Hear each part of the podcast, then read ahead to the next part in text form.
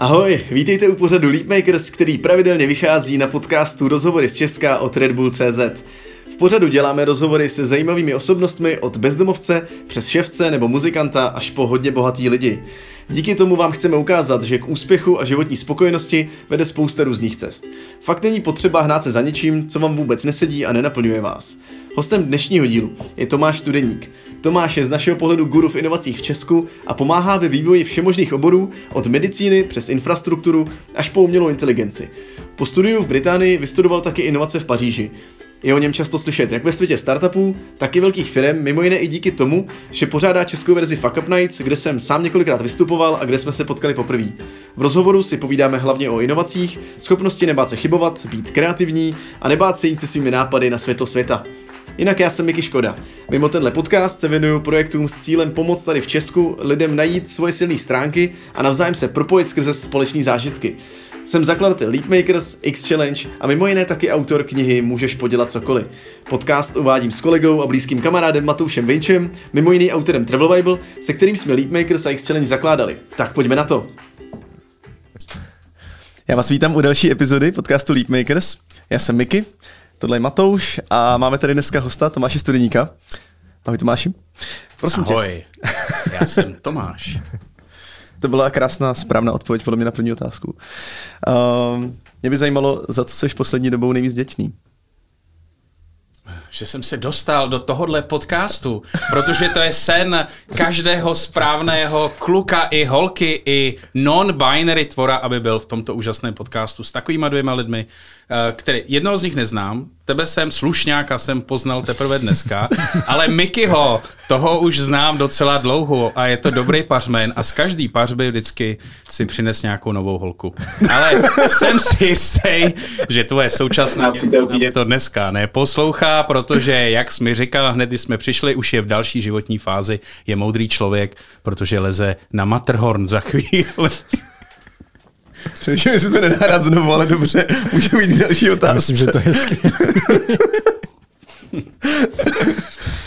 Ale my to máme vždycky hrozně vážný, tak jako dneska, to je, to je pravda, dneska se nalaďme na mít to, vážnou vlnu. Dobrý, takhle jsem nezhodnul hned nikdy na začátku podcastu, ale dobře. Matouši, prosím tě, můžeme přistoupit k další otázce.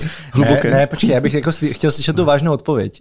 Jestli, jestli si vybavíš jako něco, za co jsi poslední, poslední dobou nejvíc vděčný, nebo prostě co ti přináší vděčnost do života. Ach, dobře, tak já ti dám tu vážnou odpověď. Největší vděčnost pocituju, když vidím tu svoji rodinu, ženu a děti, holčičky, že se mají rádi, nezabíjejí, jsou tady, že se svojí ženou jsme už deset let od svatby stále spolu, nezabili jsme se, nerozvedli a dokážeme se spolu smát i hrát. Tak to byla ta vážná odpověď, ale zcela opravdu vážně míněna. Dobrá. Hmm, děkuji. Já budu pokračovat na stejné vlně. Jestli si vzpomeneš na nějaký jako zážitek, drobnost, která tě za poslední dobu zahrála u srdce, už něco konkrétního. Um, tak drobnost třeba šafránové risotto zrovna včera, protože ten šafrán, to je taková, jenom si to znáte, vaříte se šafránem, ale říká se toho jak šafránu, takže nemůžeš dát moc ani málo, to je takový ten ideální stav, kdy je to tak akorát, jako třeba lidské štěstí, nemůže být strašně moc, to je, z toho zblázníš, ani málo, to se trápíš celý život, ale takový přibližně takový to ideální množství, aby si dosáhl takzvané homeostáze, kdy jakákoliv změna je jenom k horšímu. Tomu se také říká, myslím, že Pareto rovnováha v ekonomice, ale nemusíte mě za to kamenovat vy z vás, mikroekonomové a makroekonomové, ale opravdu šafran se musí přesně nadávkovat do risotto a já zrovna včera měl risotto, který bylo naprosto geniální, se šafránem a to v téhle době, že jsou restaurace, že máš kde si dát risotto a že ten kuchař je natolik geniální, že přesně odhadne poměr šafránu, je něco, co mě skutečně nesmírně potěšilo. Díky. Já ti úplně rozumím. krásný. Já, moje další otázka je vlastně, co tě teďka nejvíc baví a fascinuje. Mám pocit, že to je šafrán. Je to jedna z mnoha věcí a já mám takovou paletu, takovou mozaiku, že jo, když bys šel někam, nevím, kde jsou mozaiky, třeba do kostela, podívat se na to krásné vitrážové okno nebo na mozaiku, tak jediná, jeden ten dílek, když uvidíš, tak zneš jako so what. jako nic. Ale když poodstoupíš a vidíš tu celou mozaiku, tak vystoupí ten větší obraz. Já si myslím, že to je trochu tak eh, s tím mým životem a možná to má někdo taky tak, že se skládá z takových drobných střípků, které sami o sobě nic neznamenají, ale jakmile se to vlastně všechno složí do něčeho, ať tomu obrazu říkáme štěstí, nadšení, nebo někdo má depresivní mozaiku, OK, nemusíme se bavit pořád o tom, že všechno je fajn, protože není, ale uh, já, u mě jsou to ty drobné věci, ty střípky, které potom se v něco poskládají nebo neposkládají. Já vůbec jsem takový fragmentovaný, bytostně rozbitý člověk. Já se nesoustředím na jednu věc, ani mi nezajímá jedna věc. A moje mysl těká od jedného střípku k druhému a proto mám i takových různých spoustu aktivit, který každá pes jiná ves a prostě spolu nesouvisí. Takže já jsem takový fragmentovaný člověk, který Eh, v té dnešní době, která je strašně rychlá, exponenciální, digitální, tak nestíhá najít jakoby jedno velké téma, ale já vždycky jsem rozběhlej stejně jako, eh, stejně jako ta digitální doba dnešní.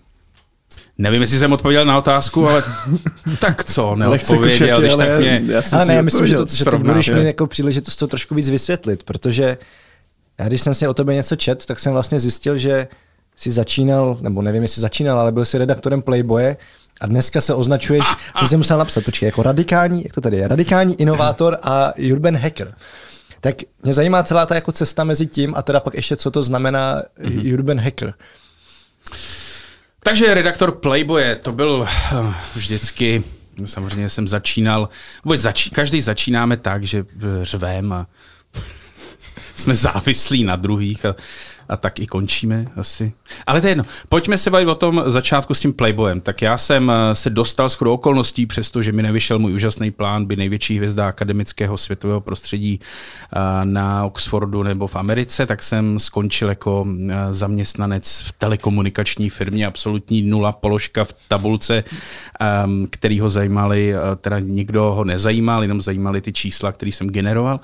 A cítil jsem, že tady ten život pro mě není, abych já prostě byl kolonka v tabulce, která je v nějakém forecastu, v nějakém funnelu a generuje nějaké věci. A uh, již brzo jsem prohlédl tenhle model, kde řada z posluchačů třeba ještě uvázla nebo uvízne nebo um, nedokáže odejít, kdy generuje jenom nějaký čísilka pro nějaký jiný lidi, kteří jsou jako a masturbují nad těma čísílkama, jak to pořád furt rostou ty čísílka. Samozřejmě, pokud nechcete být součástí toho krysího závodu, tak eh, můžete dělat cokoliv, doporučuji s tou utíct včas. Já to udělal relativně pozdě, ale ten krok byl, že jsem eh, se stal redaktorem Playboye a to jsem se stal tak, že jsem v sobě vždycky cítil takové pnutí k něčemu jinému, ne, že budu jenom ten eh, account, který generuje čísilka, ale měl jsem takové sklony vidět svět mnohem jakoby barvitěji, umělecké sklony a zkoušel jsem psát, jako každý zkoušíme básně, dopisy, každý chceme napsat román, nikdo ho nenapíšeme. A já jsem tenkrát eh, v Playboyi vycházely povídky, to už teďka dlouho ne, ale tenkrát tam byla povídka vždycky od renomovaného spisovatele, takže tam byl, já nevím, Fívek, Stráský, prostě další. A já jsem potom, když se mi nevyvedlo rande s jednou slečnou, byl jsem zhrzený, tak jsem napsal povídku o tom, co by bylo, kdyby to rande bylo. A vím, že jsem chtěl tu slečnu pozvat na výstavu nábytku. Vím, že není to úplně originální něco, kvůli asi by člověk eh, zabíjel a běžel ochotně na výstavu nábytku, ale um, ta povídka byla o výstavě nábytku, já jsem ji poslal do Playboye, jmenovala se výstava nábytku, takový catchy, catchy název. No a oni otiskli. K mému překvapení, takže byl prostě tady ten Fívek, tady byl Stráský, tady byl, já nevím, Ludvík Vaculík a teď studeník a já, to je jasný, konečně mě osud vyslyšel mé skryté touhy a volání a musím dělat, musím psát a být um, umělcem. No ale tak furt jsem potřeboval prachy, tak jsem ještě Eh, skomíral v těch telekomunikacích a pak jsem si řekl, OK, tak přejdu do reklamy. Napsal jsem druhou povídku do Playboye a za ní zase vytiskli a ta povídka se jmenovala Beethovenův orgasmus. A bylo to zase o, o tom, co jsem tenkrát dělal, hrál na klavír, ty sonáty Beethovenovi, kdo, všichni, kdo hrajeme na klavír, ti musí projít. Beethoven to nesnášel ten klavír, proto pro něj psal ty sonáty, aby vy, kteří taky už nemůžete s tím cvičením a s tím, ten Beethoven vám to tam dal, ať zase zakoušíte ta muka, tak jsem o tom napsal takovou povídku. No a to někde v Německu někdo se dočet, jak já tady hanobím jejich velkého Beethovena takovouhle povídkou, tak z toho byl mezinárodní skandál, ale uh, povídky zrušili v, v Playboyi, díky možná i mému přispění, ale nabídli mi práci, jestli nechci být, jestli nechci být redaktorem Playboye, což je úplně geniální, protože na všechny party se dostaneš. S vizitkou tenkrát Playboy redaktor, yes, yes, takže já jsem vedl úžasný noční život na všech nejlepších party, kam bych se nikdy nedostal, já nula z telekomunikací. No a vedlo to k tomu, že mi dali uh, rubriku Úspěch. Mně jako který je odborník na fuck-upy. Ale vlastně ty fuck-upy vyšly tenkrát z toho, že jsem eh, začal psát o úspěšných lidech, jako zdánlivě úspěšných, všichni jsme vlastně eh, se řítíme na kuse železa, prostě tady prázdným vesmírem. Ale oni jako mají, asi se spíš říká nebo píše, oni sami si to nemyslí nutně, ale jsou jako úspěšní, bohatí a tak dále. A já jsem o nich psal, a tam potom někde se začíná ten delší životní příběh, který teďka končí. No, doufám, že ne, ale se vlastně přetavil v ty fakapy, protože sám jsem podlehl té fascinaci toho úspěchu a neustále prostě frustrace z toho, že člověku se nedaří. A dneska už jsem prozřel a věnuju se tomu, proč je naopak, aby se člověk nepodělal z toho, že se to někdy v životě podělá a tady ten, ty fuck up nights a všechno kolem toho je takovým důsledkem toho. Je zase můj teďka snaha um, nás tady dostat někam na zem nohama, a aby jsme nebyli frustrovaní ze všeho, co se děje. Tak nevím zase, jestli jsem odpověděl, ale byl to takový uh, příběh Byl to jako hezký, ano, hezký příběh na úvod. Ale ten a hacker, že jo, Urban hacker. To, to taky a ještě mě jako zajímá ta cesta mezi tím, že jo, protože to nebylo, že jako najednou by si řekl, dobře, končím v Playboyi, teď ze mě bude Urban hacker a radikální inovátor. Jak říká Petr Stančík, což je český spisovatel, eh, Magnesia litera za román 2017, doporučuji, tak eh, těch příběhů je omezený počet. Ten nejčastější příběh je někdo někam jde, pak se vrátí. jo, ale to je prostě hobby, já nevím, ehm, Star Wars a všechny nějaká jako cesta, někam jdu, pak se vrátím. No a já si myslím o tom, že, že ten příběh se dá sknout, že jsem někam šel, tam jsem zjistil, že to jinak, vrátil jsem se a z toho jakoby fascinace úspěchem, teď je fascinace neúspěchem, dejme tomu. Ale mezi tím jsem zkoušel všechno možný, um, pracoval jsem fakt v telekomunikacích, pak jsem začal, pak jsem dělal v reklamce, protože mi to přišlo takový něco na pomezí umění a biznisu a to mě lákalo, ale zase mi trvalo delší dobu, než jsem zjistil, že um, reklama je navoněná dechlinem. a um, prostě jsem zase z toho odešel a teď se snažím těma svýma projektama prostě zlepšovat uh, svět kolem sebe a to od zdravotnictví, od nemocnic, až si zalehnete někde na jipku, tak byste přežili a měli se fajn.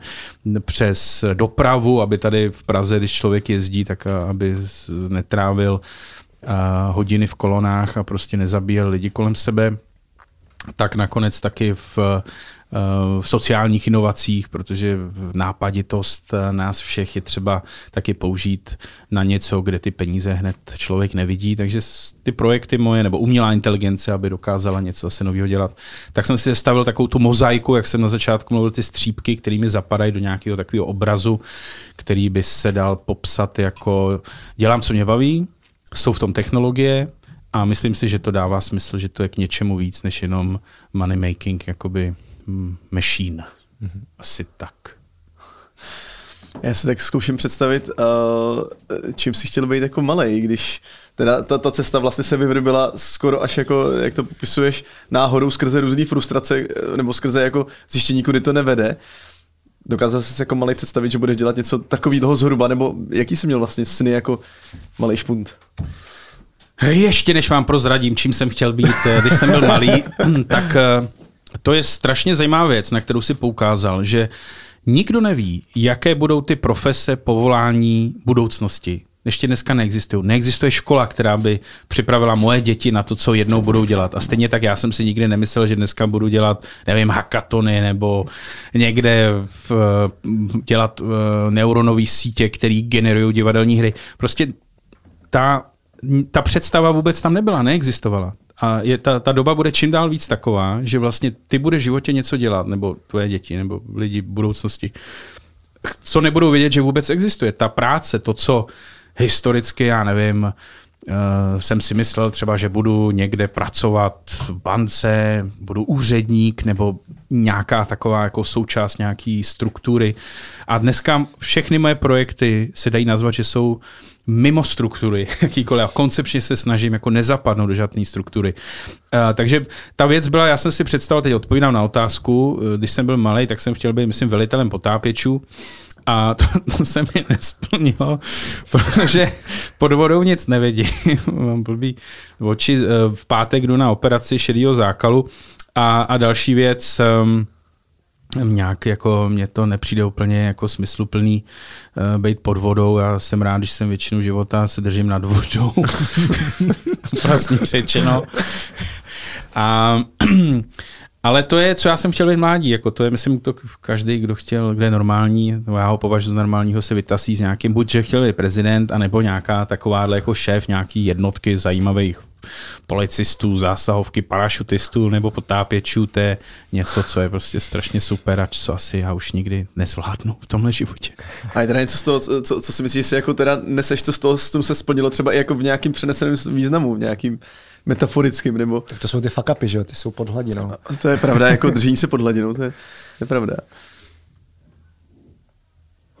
Ale vůbec nevím, já jsem ještě vyrůstal, aspoň jsem na sobě cítil ten komunismus, protože já, když eh, se otočila, když byla revoluce sametová, tak já si ještě vybavuju živě, jak jsme s tatínkem chodili na Václavské náměstí a stříkali po nás uh, uh, policajti, nebo to byl ty vodní děla.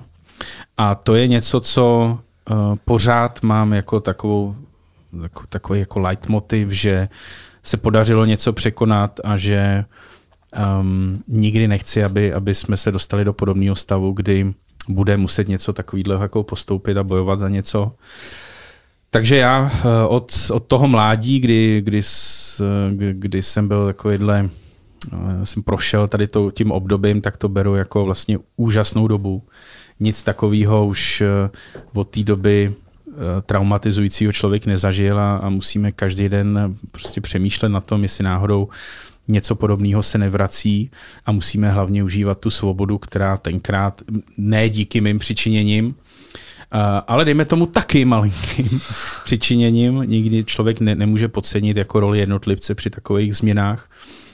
Tak tady máme. Takže pro mě je zcela zásadní, pro mě je strašně důležitý ten pocit svobody, možnosti dělat, co chceš, možnosti um, oblékat se, jak chceš, pokud zrovna nemusíš nosit roušku, což je jakoby opravdu um, velmi citlivá věc, tak je to jako úžasný. Takže já, já jako myslím si, že ten můj život byl definovaný tím, že po té revoluci já jsem mohl odjet na střední školu, já jsem maturoval v Británii, takže jsem jakoby jeden z prvních takových těch z východu přijel na ten západ, kdy se tě ptali a vy tam žijete v stepích, máte elektřinu a tak, jsem se vysvětloval, že ne. A, a tak dále. Bylo to hrozně zajímavé setkání tenkrát s tím západem, s, s, tou, s tou Británií. To byl teda jenom jako jaký rok pro, pro informace? To byl 93. Hmm. 1993, kdy jsem odjel, maturoval jsem v Británii a pak nějak už um, jsem tady v tom jako anglosaském světě se mi docela líbilo, tak jsem různě pracoval buď pro firmy tady z toho světa, nebo později, když jsem konečně jako dotáhl nějak své vzdělání, tak jsem taky všechno uh, absolvoval jako mimo tady náš prostor, um, buď v Británii nebo ve Francii. A je, je to něco pro mě, jako když teda jdeme hlouběji a bavíme se vážně, tak pro mě takový jako další defining moment po té revoluci byla možnost nadechnout se vět do světa a to byl jednak, jednak Londýn nebo jednak Británie, když to teď jako zjednodušil Londýn a Paříž. To byly naprosto uh, dvě, dvě zásadní města, které i dneska mě jako naprosto fascinují a ta jejich interakce a ty jejich jakoby opozice, kdy, když něco bylo zakázané v Londýně, tak to mohlo být v Paříži a naopak. Teďka uh, jo, Oscar Wilde, když utíkal Eh, z, z Británie, tak jako šel do Paříže, umřel v jednom hotelu, kde jsme se ženou bydleli na vedle v pokoji.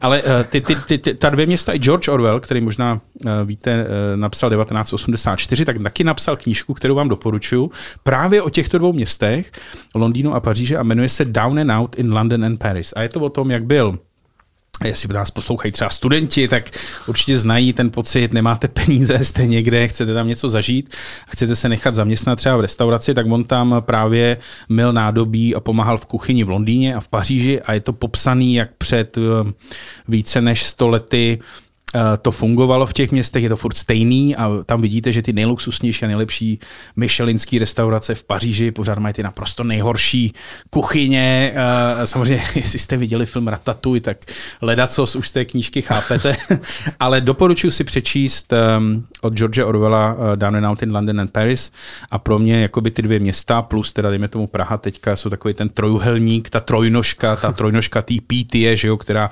věštila budoucnost nad těma párama, které vycházely eh, ze z Guy, ze země, tak eh, jsou pro mě jako naprosto určující vlastně v životě.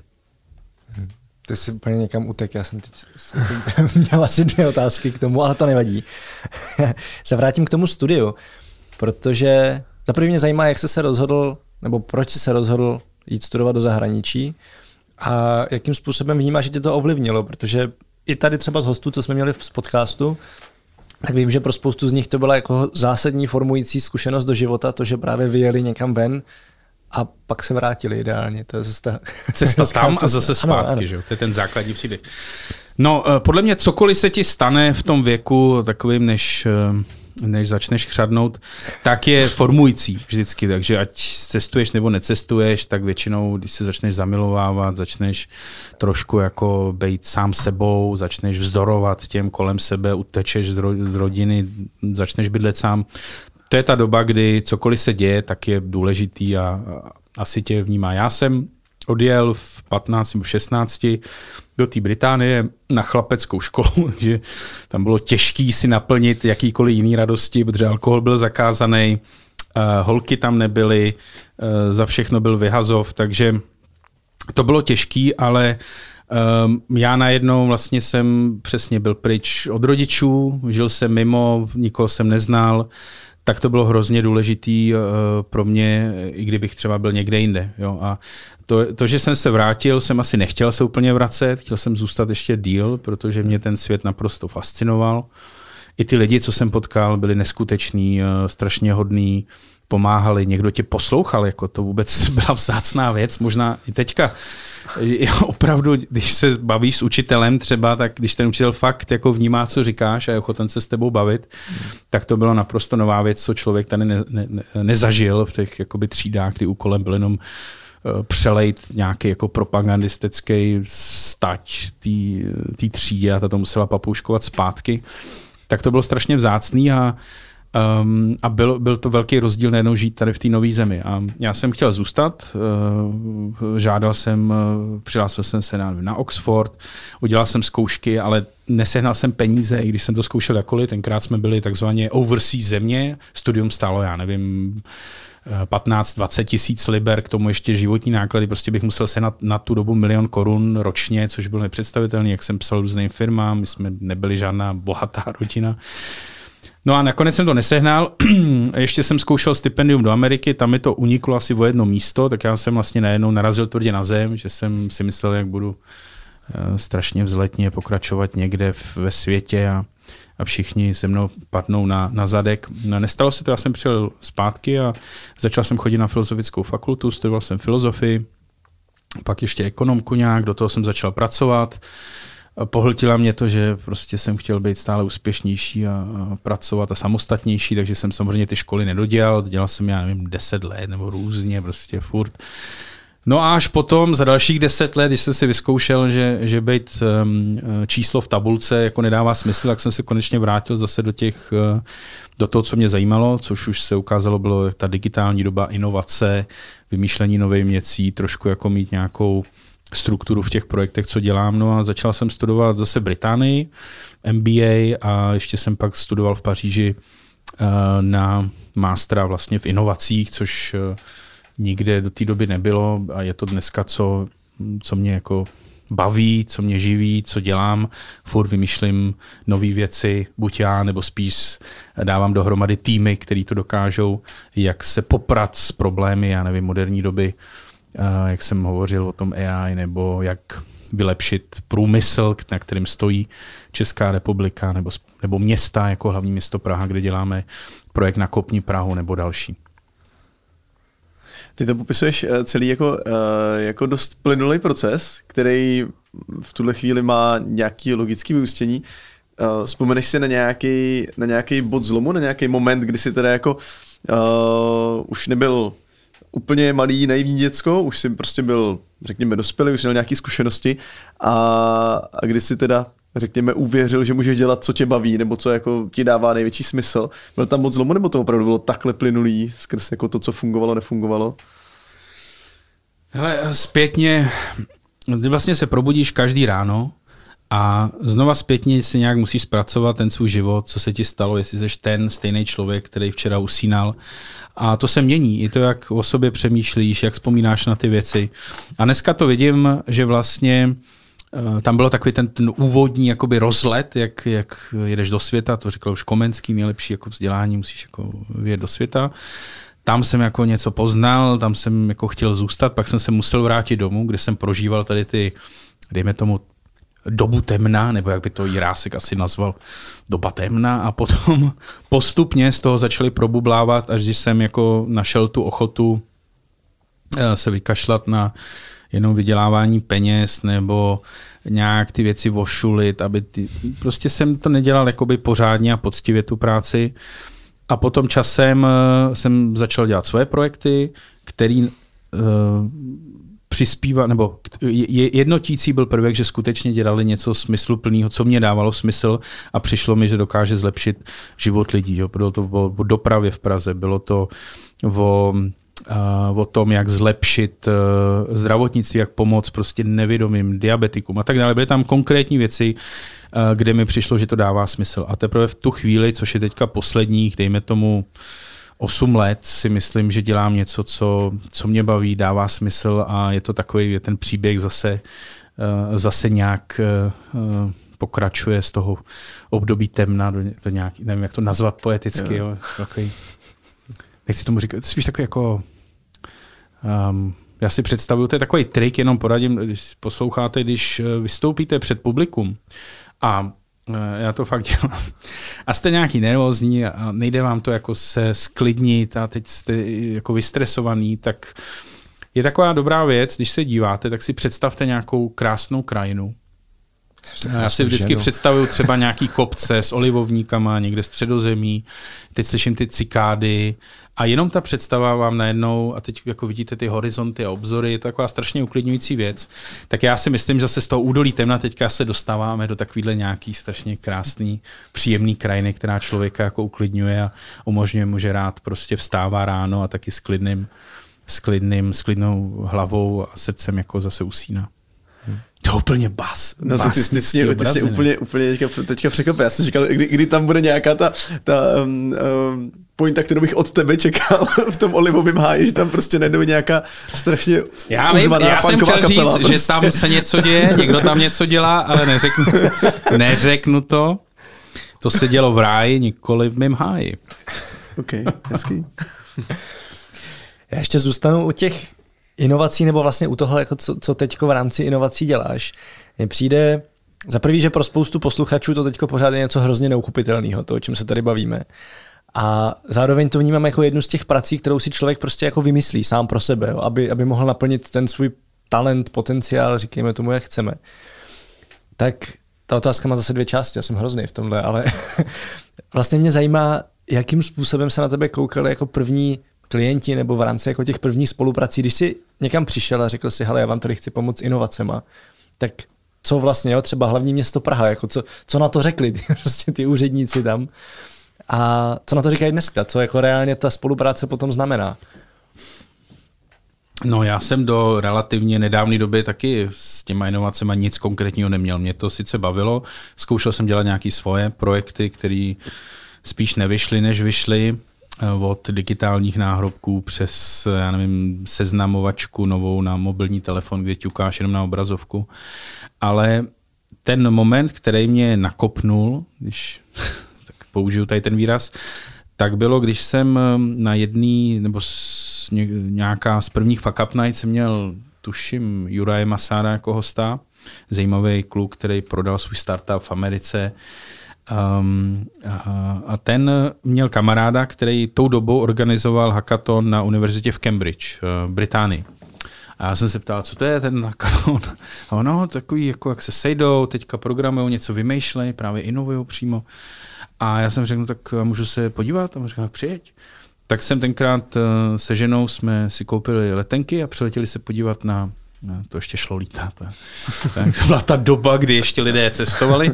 A přiletěli jsme na univerzitu v Cambridge a tam byl dvoudenní hackathon, kde tam je taková ohromná jako burza, to jsem obilná burza, taková hala, tam sedělo, nevím, 300 studentů z celého světa, teďka u stolu strašně nahnácaný, to ještě byla doba, kdy se mohlo sedět nahnácaný u stolu, no a programovali, byla tam úžasná energie. A uh, já jsem tam byl ne, jako nějaký mentor nebo kámoš, ale to nešlo, tak jsem byl jako mentor. Tak jsem se i bavil s těma lidma, s jsem to zažil, vlastně na mě si řekla, jo, to chci dělat, tady to, tady to vzniká, tady se to děje, ty lidi to hrozně bavilo. Je málo uh, jako věcí, kde se sejde 300 lidí, aby hmm. pracovali o víkendu dva dny, ve dne v noci. Jako, to si uvědomte, to není moc běžná věc. Ale tady u toho jo. No a uh, tak jsem řekl, tak já to chci dělat, já chci, tak eh, teď jsem v Praze nikdo nic takového nedělal, tak, eh, tak jsem zorganizoval první. No a vždycky eh, já se učím tím, že to dělám, taky se učím tím, že o tom přednáším. To je taková strategie docela, docela dobrá, když něco mu, to říkal už Richard Feynman, když trošku něčemu nerozumíš, tak o tom přednášej, uč a tím si to člověk jakoby zdokonalí a nejlepší learning by doing, prostě to udělejte. Um, nikdy vlastně to nebude dokonalý, to, a to, to jsem, já vím, zkušený fuck upper, takže já se toho nebojím a radši jedu radši něco než nic, takže jsme to udělali.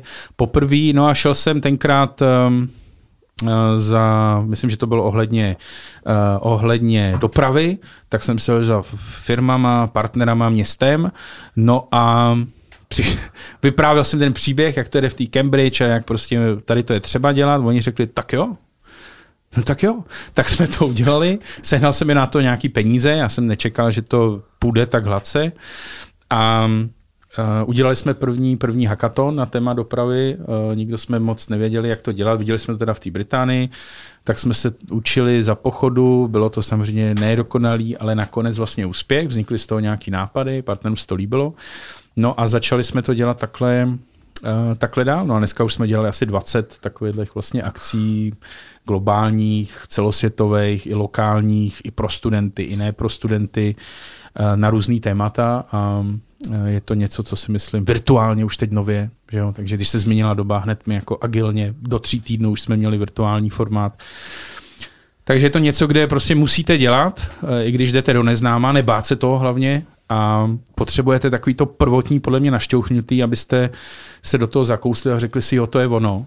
A nic vás potom jako z té cesty moc eh, nesvedlo pryč. Samozřejmě se říká pivotovat, pilotovat něco, ale základ je, abyste měli jakýsi jako vnitřní um, nadšení a vnitřní takový to poslání, tohle chci udělat, udělám to, věřím tomu a potom všichni kolem vás to nějak asi ucítějí a budou vidět, ha, on ví, co dělá, nebo to chce minimálně, kdyby nevěděl, tak mu, tak mu dejme šanci a ať, ať to rozjede. Jo.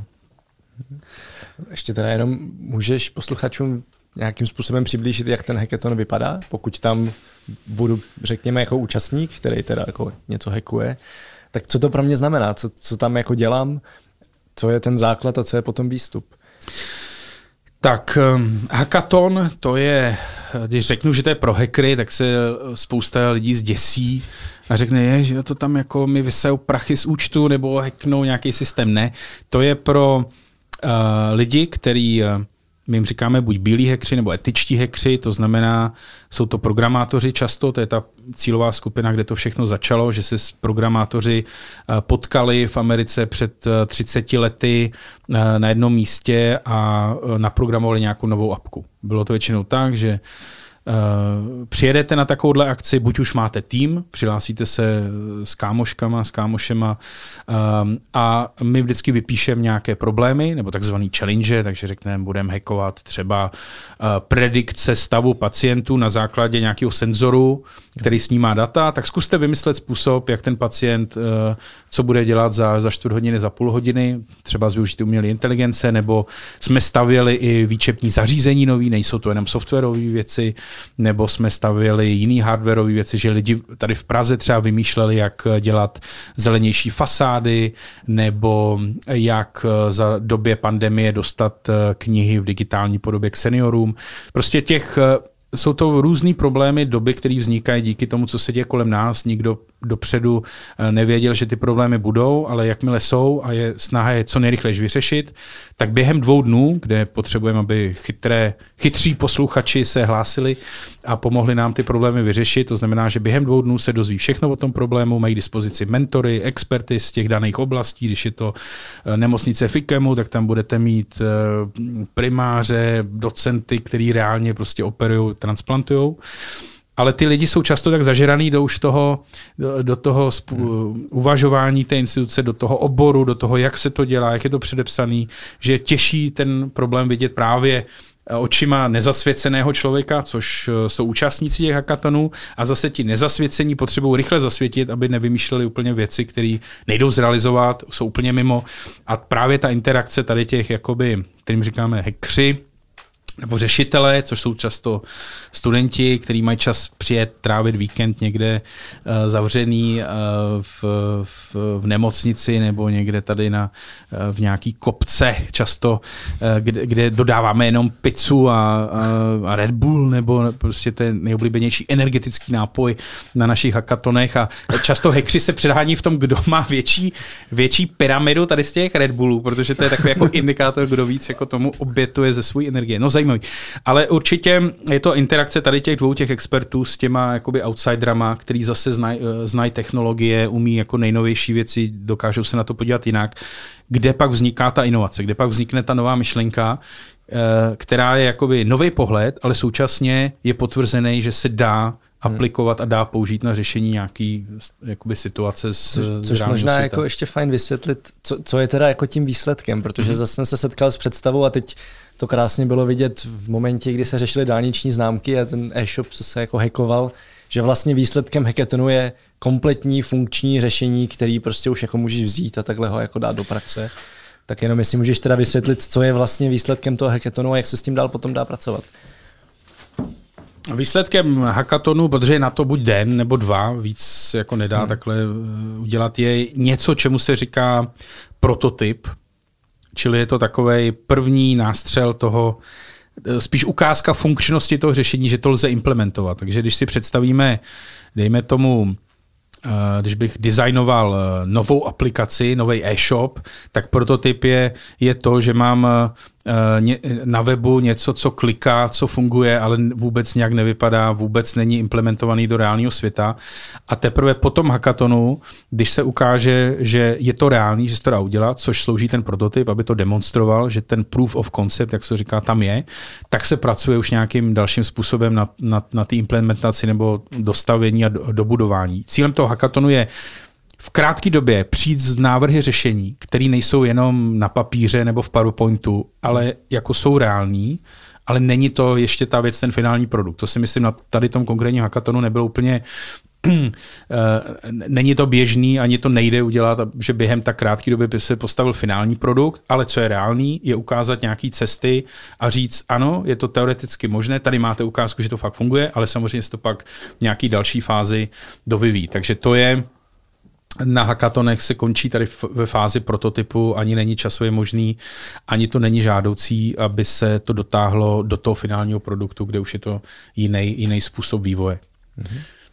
Já když uh, spojím teda, spojím teda vlastně hackathony a inovace,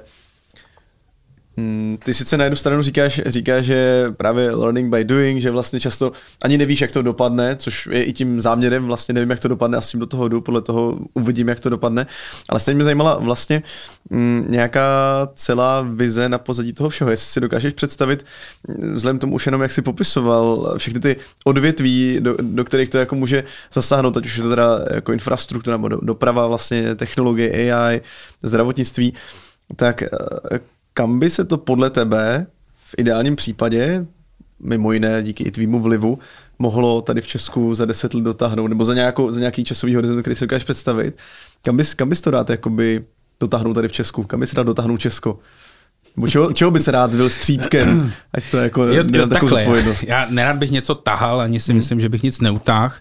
A, a s, já mám takovou eh, vizi, kterou teď, teď jsem si tady během posledních tří vteřin sformuloval, že skutečně, když se podíváš, Česko, kde jsme a historicky jsme takové, jakoby taková křižovatka, nebo co se tomu říká srdce Evropy, centrum, rozcesník, střed kultur, máme tady ty Kelty a prostě Slovany a všechny možný, a tady Turci. A prostě, prostě, jsme tady takový, jakoby ten, jak se říká, melting pot, ten tam vící kotlík, to je něco, co jako stáhneš ty studia historie, vždycky se...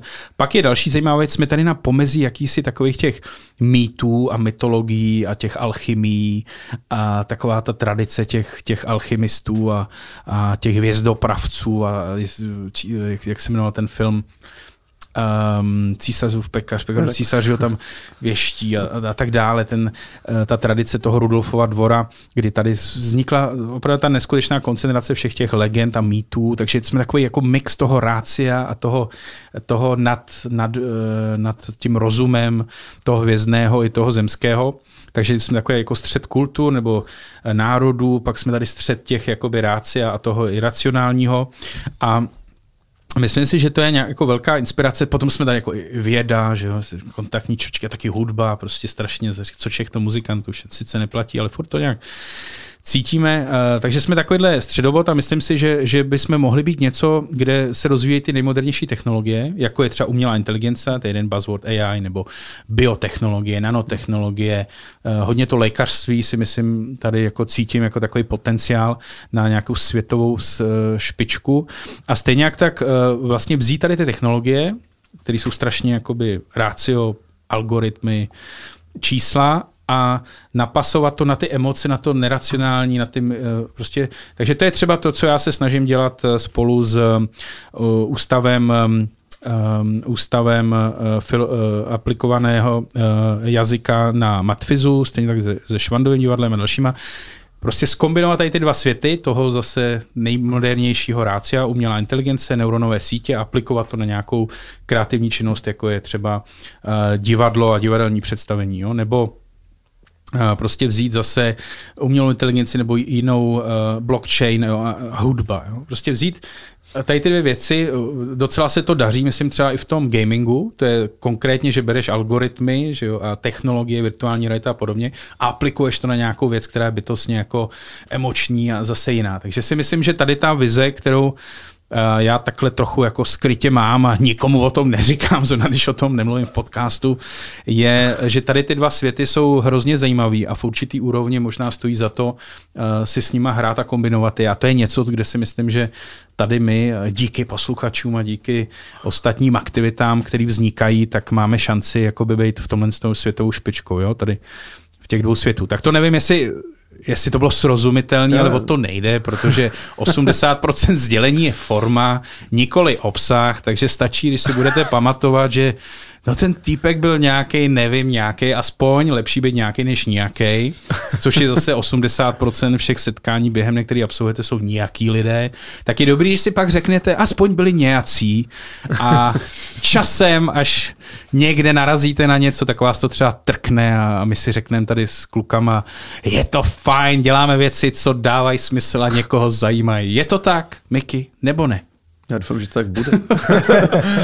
Na to nevím podat na takový vlně jako ty teda.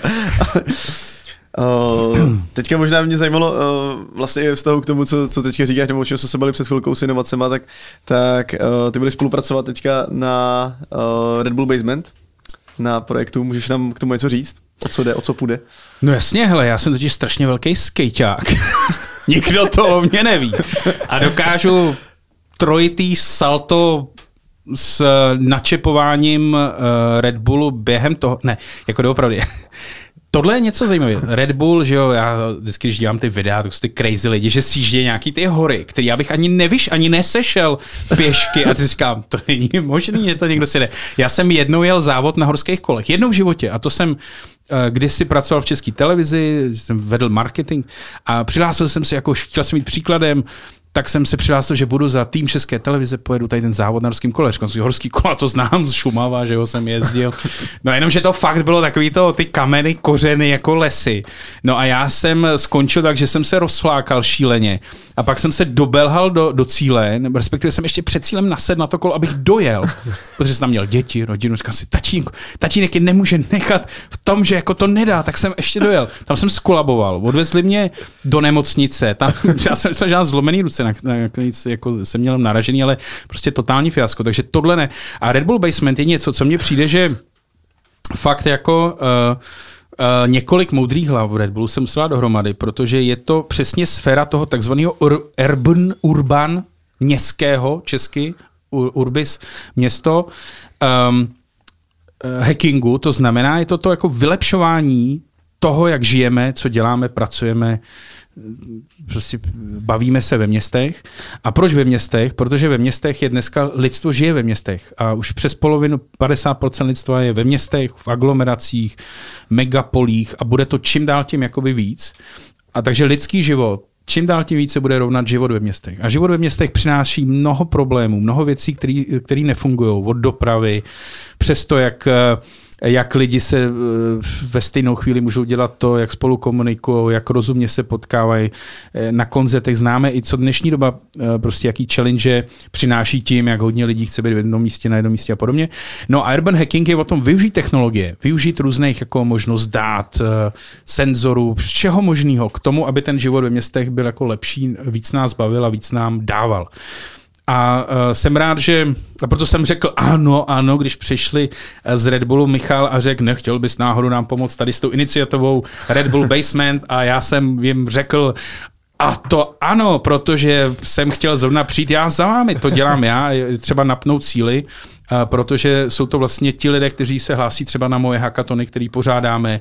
Studenti, vysokoškoláci, středoškoláci už eh, neví, co by dělali užitečného, protože nejužitečnější je dělat něco pro dobro všech a to vzít technologie a zkusit zlepšit život ve městech. To je, co děláme i s Prahou, to je, co dělá Red Bull a pokud pokud máte kolem sebe lidi, dejte dohromady tým, pokud studujete, chcete pomoct se dostat jakoby s vaším nápadem do celého světa, tak uh, nic lepšího není, než se přihlásit na Red Bull Basement, to si vygooglete, Red Bull Basement, a do 25.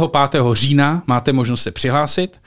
A potom uh, vybereme uh, spolu s porotou uh, několik nejnadějnějších nápadů, týmů, který dostanou jako intenzivní nalejvárnu, budete všechny prototypovat, zažijete takový mini hackatony pod jako nejlepšíma mentorama a potom ten nejlepší uh, z vás, ten nejlepší tým pojede když to půjde, tuším do Kanady koncem roku na celosvětový finále, který, um, uh, kde vlastně to vaše řešení potom uh, se dostane do celého světa. A Red Bull je ochoten do toho um, uh, zainvestovat tím, že vám pomůže s tímto dotáhnout, natočí o vás super videa, pomůže vám s komunikací, s marketingem, takže myslím si, že to je dobrá šance a úžasná příležitost pro pro všechny, kdo, kdo, kdo chtějí zapojit technologie na zlepšení života ve městech, což může být cokoliv, jako eh, lep, zlepšení, já nevím, sousedských vztahů, zlepšení dopravy, zlepšení um, jakýhokoliv aspektu života ve městě, aby bylo méně stresu třeba mezi lidma. Tak prostě vemte technologie, postavte tým, přihlašte se hlavně na Red Bull Basement do 25.10. a potom um, i, i já budu jako jedním, jedním z mentorů který vám pomůžou z toho nápadu udělat eh, váš nový celosvětový startup. Takže to je, myslím si, to je ten sen, který se dneska žije. Všichni chceme být startupeři. A, a, a, a nebo taky ne. A nebo, a nebo ne. Ale uh, tohle je, um, myslím si, uh, úžasná příležitost využít um, spojení s takovouhle značkou a spojení s týmem, která ta značka má k dispozici, který vám dokáže uh, tu vaši myšlenku takhle dostat, uh, dostat do světa. Takže Red Bull Basement, um, kdyby to pravidla umožňovala, už se hlásím se svým týmem jako ale já mám ještě jenom jako poslední věc k inovacím, která s tím trošku souvisí a zároveň to je zároveň jako antireklama, protože co když jako nechci jít do takovéhle akce, anebo se tam třeba nedostanu, ale mám nějakou inovaci, sám jsem si prostě v tom svém sklepě přišel na něco, co může zlepšit život, tak co mám vlastně dělat dál, protože vnímám, že pro spoustu lidí a těch jako šikovných českých ručiček, kterých tady máme hrozně moc, je hrozně těžký se prodat a dostat se do toho jako reálného světa, který většinou jde přes nějaký biznis, aby to jako skutečně přineslo ten pozitivní dopad do světa. Tak co mám teda dělat? Krom toho, že se můžu přihlásit do nějakých takových akcí, jsou nějaké další cesty, které mi pomůžou to dostat do světa? No, tím, že to budeš mít doma někde u sebe v garáži skovaný, tak, tak to logicky skovaný, že? neprorazíš. Čili je třeba eh, jít mezi lidi a začít se o tom bavit.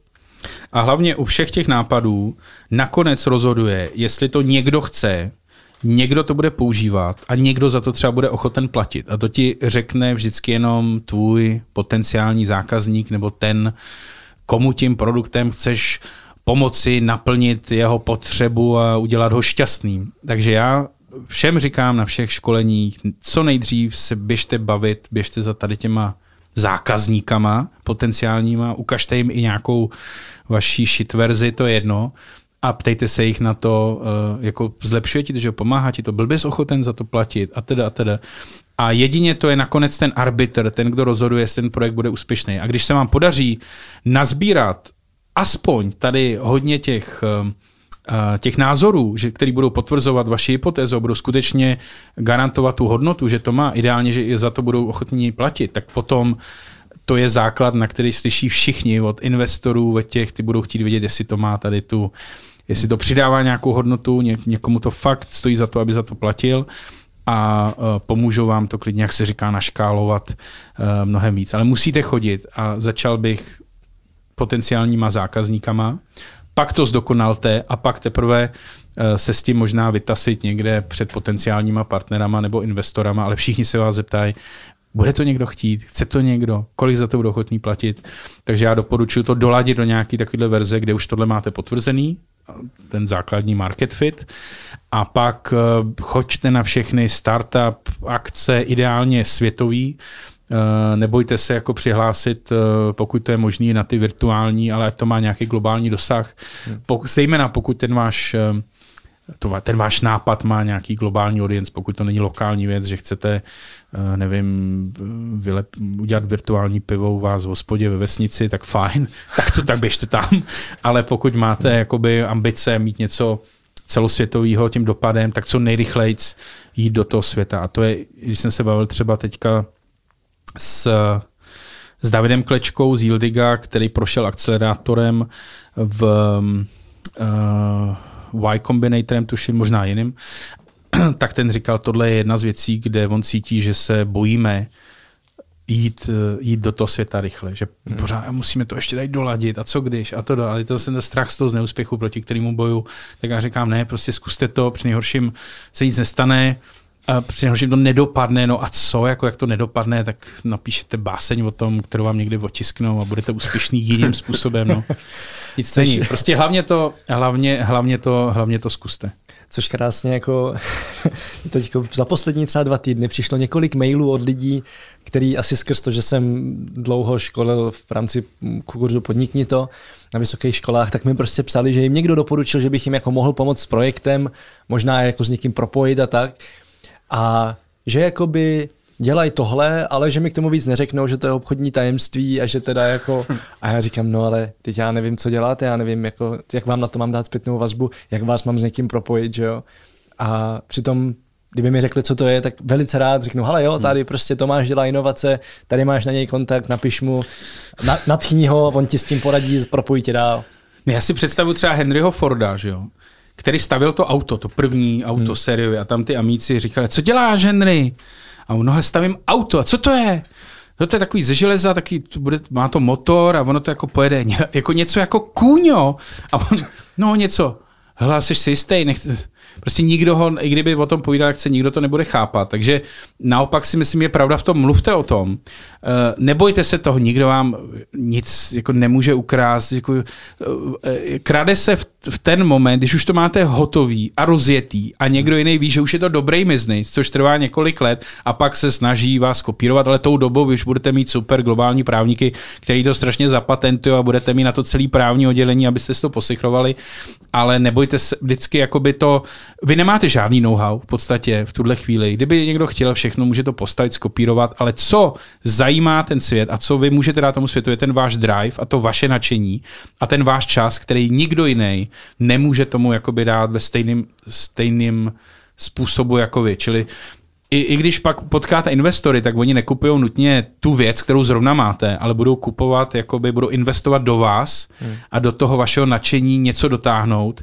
A to, že máte dneska nějaký prototyp, to se pak ukáže, že se bude muset stokrát předělat, třeba to bude něco úplně jiného, ale investuje se vždycky do týmu a vždycky do nějakého ideálně prostě dvou a víc founderů, dvou až tří je takový ideální počet. Čili moje rada jen takhle rychle, tady zdarma, uh, nikdy ne, nerozjíždějte nic úplně sami, protože Uh, není to ideální, ale uh, mějte aspoň k sobě, jo, znáte ty příběhy.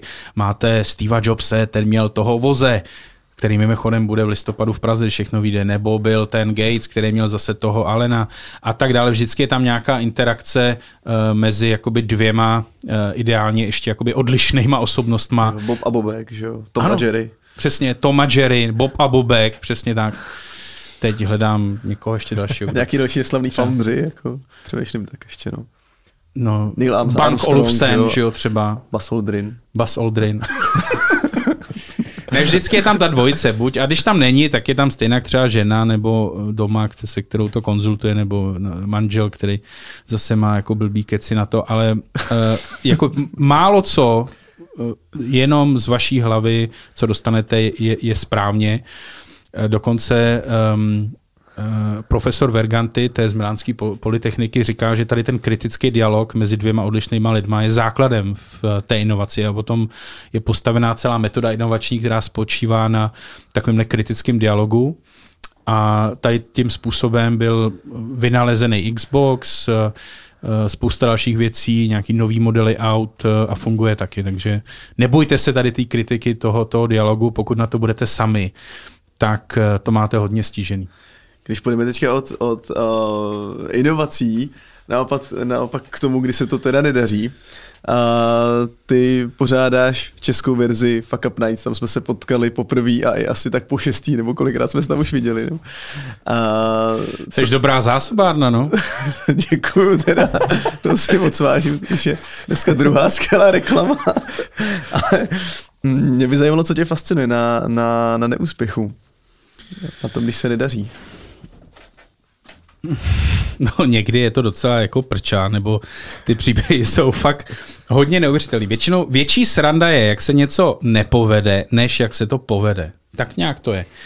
A to je první věc, že ten příběh sám o sobě je hodně zajímavější o tom, jak se něco nepovede, je spousta příběhů a minimálně, než se něco povede, i v těch filmech hollywoodských je hodně to, jak se to nepovede. Už to vypadá, že to totálně nepovede a pak najednou se to. Takže ten, ten, ty příběhy samotný, pak je to pro mě strašně zajímavá, zajímavý způsob, jak potkat eh, naprosto eh, jako stovky lidí, kteří nemají společného jmenovatele, kromě toho neúspěchu, že něco jako jsou ochotní říct a, a prásknout.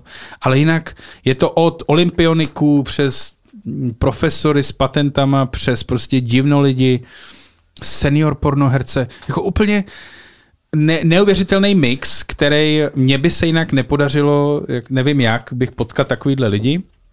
A potom to, jak se poskládají uh, na tom pódiu, uh, tady ta čtveric, čtyři, pět příběhů, které jsou každý o něčem jiným, tak zase nabízí si, myslím, i publiku jako zážitek z toho, že nejdou jenom na startupery a všichni tam budou vyhypovat a udělají super prezentace, ani nejdou jenom na, uh, nevím, povídání křeslo pro hosta s nějakými umělci, ale je to takový mix, který vždycky jako uh, mě otevře nový dveře, který bych běžně uh, se nedozvěděl. To je něco, co mě zajímá, i když si kupuju knížky na Amazonu, tak nestojím hlavně o tu funkci. Lidé si taky koupili, nebo tohle by tě mohlo zajímat. Mě vždycky zajímá, tohle bys nikdy si nevybral, tohle by ses nikdy nezajímal a proto ti to nabízím a proto je to zajímavý. A to si myslím je i na těch fuck up nights, že tam jdeš a vlastně nevíš do čeho, ty lidi neznáš, možná někoho, nějakou tvář, ale pak jsou tam různí lidi a ty si vždycky necháš takhle tím nečekaným, tady tím serendipitním, nebo jak se to říká česky, ta šťastná náhoda, která ti otevře nějaký nový dveře. A proto já to dělám. A to velký poslání, to asi jasný, chci zbavovat Čechy strachu z neúspěchu, aby se nebáli, až uh, půjdou do světa nebo i u nás předstoupit a prodat se a zapálit pro, ty, pro tu svůj jakoby věc ostatní. A to si myslím, že nám schází.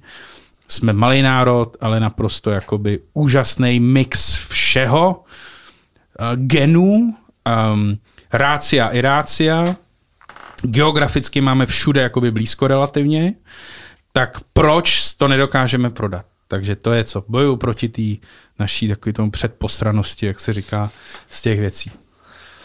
Když půjdeme k tomu uh, tvýmu osobnímu nastavení, ne, ne úplně jako pracovnímu, ale spíš bych řekl jako skoro hodnotovýmu, tak já vůbec, když jsem tě poznal poprvé, jsem tě poznal jako nějakýho moderátora Fuck Up Nights, prostě jsem mu toho to by moc nevěděl. A, a je pravda, že ty o sobě ani tolik jako nemluvíš. Ty na to, na to, co jsi všechno zažil, kolik si toho dokázal, nebo teda i zvoral, že jak si popsal, tak ale eh, vlastně mám pocit, že nemáš potřebu to někomu spát. Mám pocit, že, že prostě o sobě eh, to, tolik, tolik nemluvíš a mě by zajímalo, co pro tebe vůbec jako znamená, co si o tobě myslí ostatní. Protože mám pocit, že to jako dost neřešíš, i vzhledem k tomu, jak moderuješ ty fuck up nights a prostě si s tím tak hraješ a, a občas ti tam taky ujede nějaký nesmysl. A moje drobná zpětná vazba se už Já už tě nepozvu, já už tě nepozvu, jaký nesmysl. ne, tak jako... Ne, jasně no. Um, CCA. Hele, zajímavý. Um, Aristoteles říkal, že člověk je tvor společenský, od toho se odvíjí politika, polis je ta prostě obec, kde člověk žije a myslím si, že všem záleží na tom, jak nás vnímají ostatní. A je to, neli to jakoby to základní, eh, na co, eh, co nás zajímá, je lidský mozek je nastavený tak, že ta část, která se týká ty, ty, ty původní nějaký klupy nebo v čem to kmene uh, je strašně citlivá na všechno, co se říká, ty drby, žvásty, kdo s kým, jak to. Ten náš mozek je na to disproporcionálně, až bys řekl, jakoby vyvinutej tohle vnímat. A samozřejmě, že mě to zajímá. Mě uh, jako v, v ten smysl, že někdo řekne, to je vůl, nebo dělá blbosti a měl by dělat něco jiného, to jsem zvyklý, jo, to už se člověk jakoby otrká, ale obecně uh, mě zajímá to, jestli to, co já dělám, má nějaký dopad do toho mýho okolí. A kdyby to nemělo žádný dopad a nikdo mi nevyslal ty signály, že jsou, tak by mě to hodně mrzelo a byl bych smutný a musel bys přijít domů a rozveselit mě nějak. Nebo nevím, ale já ty signály občas dostanu a to mě drží nad vodou, že prostě někdo, buď vidím ten výsledek, nebo mi fakt pak někdo zavolá a řekne, hele, tenkrát já jsem byl na, na Fuck Up Night a tam jsem se potkal s tímhle, pak jsem se, a máme spolu teďka nějaký nový projekt. Nebo někdo řekne, byl jsem někde v knihkupectví, Uh, tam mě oslovil ten člověk, co prodával a řekl, no, že odešel z firmy, zase na základě fuck up nights nějaký uh, něco, co mu nedávalo smysl, otevřel si knihkupectví a je happy. Já si teda říkám, aby zase nezavolal za rok, teď zkrachoval, že ten vůl poslouchal, co se řeklo na Fuck Up Night, ale něco to dělá. Myslím si, že to ten dopad má a to je, co tě drží pak na nohou. No. Um, to je to pravda, no. Prostě my žijeme pro druhý, ať chceme nebo nechceme a ty, ty druzí jsou uh, součástí našeho života. Ně, některý blíž, ty děti, co máš doma, ta rodina, tak tam, tam je to frustrující, že ty samozřejmě se snažíš mimo domov uh, něco měnit a fakapům se vyhýbat a doma reaguješ úplně. Ty bys mě viděl někdy doma v interakci s dětma, bys řekl teda, Tomáš, jsem řekl, že to zvládáš s větší pohodou. Jako. Je to zajímavý, no. Takže já si myslím, že základ je vždycky ten druhý. Někdy je to těžší eh, si to přiznat, ale kdyby člověk nedostával ty signály od eh, ostatních lidí, tak si myslím, že by, že by rezignoval na, na jakoukoliv činnost v životě. Nám vlastně díky Fuck Up Nights uh, pomáhá v X Challenge právnička Hanka Křenková, protože tam viděla můj výstup a, a, a tak to tak se, tak se ozvala sama vlastně nám, nám nabízí pomoc, takže mimo jiné vlastně i díky Fuck Up Nights. Tak to je jen takový střípek, jako jo, no, vidíš. kdybys náhodou měl teďka tendenci třeba rozbrečet, jako vy, nebo tak, tak, tak, naopak. naopak za to, za to díky, za to díky, za takovou příležitost. Já jsem si teď jenom říkal, proč si přeskočil tak strašně moc jako hezkých témat, jo, o kterých jsme se mohli bavit a pak jsem zjistil, že to je časem. Bohužel nám tady vypršel eh, domluvený čas, což mě hrozně mrzí, protože vlastně tady je jako spousta věcí, o kterých se bavit. A já tím pádem mám dvě věci, které mě zajímají dost. Nebo možná jako spíš budou zajímat posluchače, mě osobně třeba tolik ne, ale tak snažím se vžít do role posluchačů, vlastně. je to úplně jedno. Eh, co pro tebe znamenají peníze? Tady vůbec jakoby nepadlo nic o penězích a přece jenom v dnešním světě potřebujeme, abychom byli schopni nějak existovat. Tak mě zajímá ten tvůj náhled na ně a jakým způsobem jako funguješ v tom světě peněz. Hele, já, hm, já moc nefunguji v těch světě peněz, já neumím moc jako uh, hospodárně a ekonomicky uvažovat. Hodně těch věcí uh, dělá moje žena, která má takový jakoby praktický a střízlivý pohled na ty všechny aktivity. Myslím si, že ani nejde se soustředit na všechno, že buď jako seš někde v oblacích máš nápady, ale potom jakoby to udělat tak, aby to bylo udržitelné a dávalo to smysl ekonomický, eh, jeden člověk eh, si neumím, jak zvládne. Takže já jsem ten, který moc tohle neumí. Já ten beru peníze a to je asi základ jako jakýsi palivo těch myšlenek, že když ty si něco vymyslíš, no tak potřebuješ na to, a teď se bavme, jestli to je jestli to, jaký typ paliva to je, nebo jestli to je energie, která je ekologická, ekologická, nebo jestli spaluješ něco, co by se dalo použít jinde jinak. Ale je to jako dobrý příměr, je, že to je ta, to palivo nebo ta energie, ta šťáva, kterou potom ta realizace těch věcí um, zabírá. A dneska je to tak, že ať už máš svůj nápad na úžasný projekt celosvětový, tak stejně budeš potřebovat to palivo a bez toho paliva to zůstane jenom eh, na papíře nebo v hlavách, ale neudělá to tu změnu ve světě, o kterou všem jde. Takže já to beru tak, že to je ten, ta energie, to palivo, který mi umožňuje to realizovat. A eh, samozřejmě, jakmile je omezený a máš určitý zdroje, logicky, tak si musíš trošku prioritizovat a vybrat, jestli napřeš síly tady nebo, eh, nebo jinam. Ale asi tak. Myslím, že to je ideální odpověď. tak jako potřeba slyšet. A ta druhá věc, která mě hodně zajímá, je, kdy jsi byl v životě nejvíc šťastný, nebo kdy jsi cítil jako největší naplnění a smysl. Bylo nějaký období? Dneska ráno třeba, teď jako. Děti jdou do školy, těší se. Um, žena ti pos, posílá jakoby srdíčka, rozloučí se, jako úplně úžasný. Takže já mám, já mám vlastně, já jsem relativně šťastný teďka pořád. Uh, uvědomuji si to, dřív třeba člověk to tolik nevnímal, ale je třeba si každý den jako připomenout, že je vlastně člověk šťastný. Nebo že je nešťastný. um, protože uh, jak, jak jsem o tom mluvil, každý den se zbudíš a najednou si musíš nějak rozmyslet, jestli seš furt ten stejný člověk, co usínal a proč máš vlastně vylíst postele. No a já vždycky si uvědomím, jak jsem hrozně šťastný, že, že ten svět takhle je nastavený. Myslím si, že žijeme v nejlepší době, i když to nevypadá, která může být. A každý den mi zatím další dává smysl a vždycky mě jako nabízí x příležitostí, kde napnout cíly a co dělat. Třeba chodit do těch úžasných podcastů. Jako, te, jako, kdo, by, kdo by chtěl, kdo by mě zval do podcastu před eh, několika lety, jako nikdo a teď najednou, podívejte se, to je geniální. Já si myslím, že to, že je čas asi na poslední dvě otázky. Já mám ještě jednu tak a pak, pak bude tvoje. Ano. Mě by ještě zajímalo, zajímalo, uh, ono už to mezi řádkama vyplynulo, ale kdybyste to dokázal schrnout jednou, dvěma větama, co víme, jak se ti to podaří, uh, kdyby člověk, uh, který teďka přemýšlí, co se životem, ať už jako skrz, skrz nějakou životní změnu, nebo skrz to, že třeba vystudoval, kdyby chtěl žít podobným způsobem jako ty, co by měl být teda nějaký ten první krok, nebo jak, by měla být, jak by měl být ten, to vykročení vlastně podle tebe? No, určitě bych mu nedoporučoval žít podobnej, vůbec zapomněl a prostě žije tak, jak, jak, kde bude mít dobrý pocit sám ze sebou a kde bude mít každý ráno ten jakoby důvod vstát a něco dělat. Já mám takový hack na to, když eh, ten sen pocit ztratíš, a to doporučuji všem, je se prostě smát, i když není důvod, zdánlivě, naučit se to jako takovou hygienickou záležitost, se zasmát sobě samýmu, zasmát se tomu světu, jak je absurdní, zasmát se tomu, jak nic nedává smysl ale důležitý je nestratit ten elán. Já bych určitě, já myslím si, že když začneš někoho napodobovat, tak do jisté míry ztrácíš svůj život, najednou už se snažíš žít nějaký jiný a pak budeš frustrovaný z toho, že se nevyvíjí tak, jak si čekal. Teď přece hmm. žiju jak Elon Musk, teď přece jsem pomenoval své dítě, já nevím, X5, Ikari, já nevím co. A, a teď přece taky řídím dvě firmy, ale proč? Pořád nejsem Elon Musk, takže nemá cenu napodobovat. Jako vykašlete se na jakýkoliv napodobování, je třeba si najít vlastní cestu, bude to třeba bolet. To, že je někdo vzor, neznamená, že ho napodobuju, ale že je jakýsi jakoby rádce, mentor, nebo si můžu něco jako vzít. Ale určitě ne- nežijte život někoho jiného, žijte prostě svoje, i když to není tak jednoduchý. Při nejhorším skončíte na Fuck Up Nights a zatleskáváme, já nevím, tisíce prostě lidí, jak se vám to nepovedlo. To je jedna. A ještě se říkal druhou otázku, nebo? Druhá už bude Matoušova. Závěrečná. Poslední, poslední, otázka, poslední ano, otázka, je poslední ano. otázka, kterou tady dáváme všem hostům a je náročná, takže si klidně nech potom jako čas. Okay.